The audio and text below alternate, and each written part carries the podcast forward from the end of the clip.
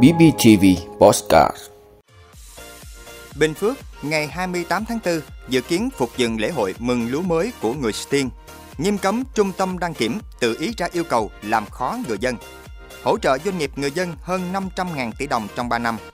Ca Covid-19 nhập viện tăng, Bộ Y tế đề nghị tăng cường thu dung điều trị. Doanh nghiệp bảo hiểm phải ra soát lại việc đào tạo đại lý bảo hiểm. Nhóm các nước G7 tập trung thảo luận về chính sách đối ngoại và an ninh. Đó là những thông tin sẽ có trong 5 phút trưa nay, ngày 18 tháng 4 của BBTV. Mời quý vị cùng theo dõi. Thưa quý vị, tại khu bảo tồn văn hóa dân tộc Stiên, Sóc Bom Bo, huyện Bù Đăng, Sở Văn hóa, Thể thao và Du lịch tỉnh Bình Phước vừa tổ chức họp ban chủ nhiệm chương trình phục dựng lễ hội mừng lúa mới của người Stiên tỉnh Bình Phước. Chương trình phục dựng lễ hội mừng lúa mới của người Tiên tỉnh Bình Phước diễn ra vào ngày 28 tháng 4 năm 2023 tại khu bảo tồn văn hóa dân tộc Tiên Sóc Bom Bo. Việc phục dựng lễ hội này có ý nghĩa quan trọng nhằm cụ thể hóa nghị quyết Trung ương 5 khóa 8 về xây dựng và phát triển nền văn hóa Việt Nam tiên tiến đậm đà bản sắc dân tộc. Nghị quyết số 33 ngày 9 tháng 6 năm 2014, Hội nghị lần thứ 9 Ban chấp hành Trung ương Đảng khóa 11 về xây dựng và phát triển văn hóa con người Việt Nam đáp ứng yêu cầu phát triển bền vững đất nước. Kết luận cuộc họp, ông Nguyễn Khắc Vĩnh, Phó Giám đốc Sở Văn hóa, Thể thao và Du lịch khẳng định, mừng lúa mới của người Stiên là lễ hội văn hóa truyền thống nhưng đang bị mai một. Việc phục dựng lễ hội này đã được Sở Văn hóa, Thể thao và Du lịch chọn nhằm bảo tồn và phát huy thành sản phẩm du lịch phục vụ nhu cầu tìm hiểu văn hóa và trải nghiệm của du khách, tạo nguồn tư liệu hỗ trợ công tác nghiên cứu, giảng dạy cho các nhà khoa học trong tỉnh, từng bước hoàn thành hồ sơ đề nghị Bộ Văn hóa, Thể thao và Du lịch công nhận di sản văn hóa phi vật thể quốc gia. Thưa quý vị, Cục Đăng kiểm Việt Nam cho biết thời gian vừa qua, thông qua phản ánh của người dân và phương tiện thông tin đại chúng, Cục Đăng kiểm Việt Nam nhận thấy có một số đơn vị đăng kiểm xe cơ giới tự ý đưa ra các yêu cầu không đúng quy định. Cục Đăng kiểm nghiêm cấm các đơn vị đăng kiểm, các đăng kiểm viên và nhân viên đăng kiểm tùy tiện tự ý đưa ra các yêu cầu và ban hành các quy định trái pháp luật, lợi dụng lúc khó khăn ùn tắc để tiêu cực, sách nhiễu trục lợi. Nếu để xảy ra sai phạm sẽ bị xử lý nghiêm theo quy định của pháp luật. Đồng thời, các trung tâm đăng kiểm phải bố trí nhân viên nghiệp vụ chuyên trách để thực hiện các thủ tục tiếp nhận và cấp miễn kiểm định lần đầu cho phương tiện, đảm bảo được nhanh chóng thuận tiện, không để tình trạng chậm trễ kéo dài thời gian giải quyết. Ngoài ra, Cục Đăng kiểm cho biết đã có văn bản gửi các sở giao thông vận tải, đề nghị các đơn vị đăng kiểm hỗ trợ tăng cường đăng kiểm viên cho các đơn vị đăng kiểm tại khu vực Hà Nội, Thành phố Hồ Chí Minh và một số điểm nóng khác. Đến nay đã có một số đơn vị đăng kiểm tham gia hỗ trợ.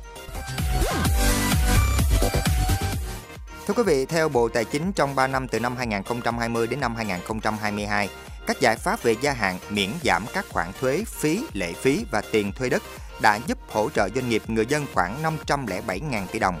góp phần tích cực trong phục hồi và phát triển kinh tế xã hội. Bộ Tài chính cho biết trong năm 2020, tổng quy mô các giải pháp hỗ trợ khoảng 129.000 tỷ đồng, trong đó số tiền thuế và tiền thuê đất được gia hạn khoảng 97,5 ngàn tỷ đồng. Số tiền thuế, phí, lệ phí và tiền thuê đất được miễn giảm hơn 31,5 ngàn tỷ đồng. Trong năm 2021, trước diễn biến rất phức tạp của dịch Covid-19, các giải pháp hỗ trợ đã được tiếp tục triển khai ở mức cao hơn cả về nội dung và giá trị hỗ trợ, với tổng quy mô khoảng 145.000 tỷ đồng. Năm 2022, dự kiến thực hiện các giải pháp hỗ trợ cho doanh nghiệp, người dân với giá trị tiền thuế, tiền thuế đất, phí, lệ phí là khoảng 233.000 tỷ đồng. Thưa quý vị, trước tình hình dịch Covid-19 nhập viện đang gia tăng, riêng ngày hôm qua thì đã ghi nhận hơn 1.000 ca mắc mới. Bộ Y tế đề nghị các tỉnh, thành phố tăng cường công tác thu dung điều trị ca bệnh Covid-19. Cụ thể, ra soát cập nhật kế hoạch thu dung điều trị người bệnh COVID-19 của tỉnh, của đơn vị theo nguyên tắc 4 tại chỗ, phân công số giường bệnh điều trị bệnh nhân COVID-19 cụ thể tới từng đơn vị, bố trí nhân lực dự trù thuốc, trang thiết bị, vật tư y tế. Các cơ sở điều trị tăng cường biện pháp phòng lây nhiễm, đặc biệt tăng cường bảo vệ người bệnh thuộc nhóm có nguy cơ cao như phụ nữ có thai, người mắc bệnh nền, người cao tuổi, các khu hồi sức tích cực, tim mạch, thận nhân tạo, phẫu thuật. Các bệnh viện tuyến tỉnh, tuyến cuối điều trị COVID-19 cần theo dõi đánh giá lâm sàng các ca bệnh COVID-19 nặng nhập viện và gửi xét nghiệm giải trình tự gen để đánh giá mức độ nặng, nguy kịch, báo cáo Bộ Y tế để xem xét điều chỉnh các hướng dẫn chuyên môn. Thưa quý vị, chiều qua tại trụ sở Bộ Tài chính, Cục Quản lý Giám sát Bảo hiểm đã có buổi làm việc với đại diện các doanh nghiệp bảo hiểm về quản lý chất lượng hoạt động đại lý bảo hiểm và chất lượng chăm sóc khách hàng. Tại cuộc họp, Cục Quản lý Giám sát Bảo hiểm yêu cầu các doanh nghiệp bảo hiểm khẩn trương ra soát lại tổng thể các quy trình bán hàng và thẩm định tại doanh nghiệp, quy trình dịch vụ khách hàng, bảo đảm tuân thủ quy định của pháp luật. Theo đó, các doanh nghiệp bảo hiểm nghiêm túc thực hiện quy định về công khai thông tin về hoạt động nghiệp vụ bảo hiểm, đặc biệt là công khai thông tin liên quan tới nội dung khách hàng cần lưu ý nhằm hỗ trợ khách hàng hiểu rõ về sản phẩm bảo hiểm tham gia. Đồng thời, doanh nghiệp bảo hiểm phải tổ chức thiết lập và công bố đường dây nóng và các bộ phận thường trực với cán bộ có đủ thẩm quyền để tiếp nhận và giải đáp, xử lý dứt điểm, kịp thời các phản ánh thắc mắc của khách hàng. Các doanh nghiệp cần tăng cường bổ sung các chế tài xử phạt đại lý bảo hiểm trong trường hợp đại lý bảo hiểm nhân viên vi phạm nguyên tắc hoạt động đại lý và các nghĩa vụ của đại lý bảo hiểm theo quy định của pháp luật và hợp đồng đại lý bảo hiểm đã ký kết. Thưa quý vị, các nhà ngoại giao từ châu Âu và Bắc Mỹ đã có mặt tại thị trấn nghỉ dưỡng Karuizawa của tỉnh Nagano để tham dự hội nghị ngoại trưởng nhóm các nền kinh tế công nghiệp phát triển gọi tắt là G7 dưới sự chủ trì của Nhật Bản, chủ tịch G7 năm nay. Sự kiện tại Kurosawa lần này tập trung vào vấn đề chính sách đối ngoại và an ninh của G7, nhất là khi thế giới vẫn tồn tại nhiều điểm nóng an ninh đối mặt với nhiều thách thức mới. Nhiều vấn đề toàn cầu từ cuộc xung đột Nga-Ukraine, an ninh châu Âu đến tình hình tại khu vực Ấn Độ Dương-Thái Bình Dương là những nội dung trọng tâm của hội nghị ngoại trưởng G7 lần này. Giới chức Nhật Bản cho rằng vấn đề an ninh châu Âu và an ninh khu vực Ấn Độ Dương-Thái Bình Dương đang xen với nhau và do đó không thể thảo luận riêng rẽ. Đồng thời nhấn mạnh việc tăng cường hợp tác với các nước Nam bán cầu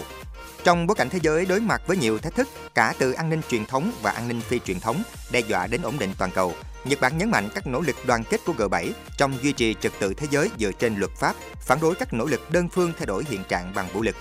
Theo dự kiến, vào ngày hôm nay, các ngoại trưởng G7 sẽ thảo luận về giải trừ vũ khí hạt nhân và không phổ biến vũ khí hạt nhân. Đây là những vấn đề gắn chặt với tình hình khu vực khi thời gian qua, Triều Tiên liên tiếp có các động thái thử tên lửa và trong bối cảnh thế giới đang lo ngại về những nguy cơ xảy ra chiến tranh hạt nhân liên quan cuộc xung đột tại Ukraine.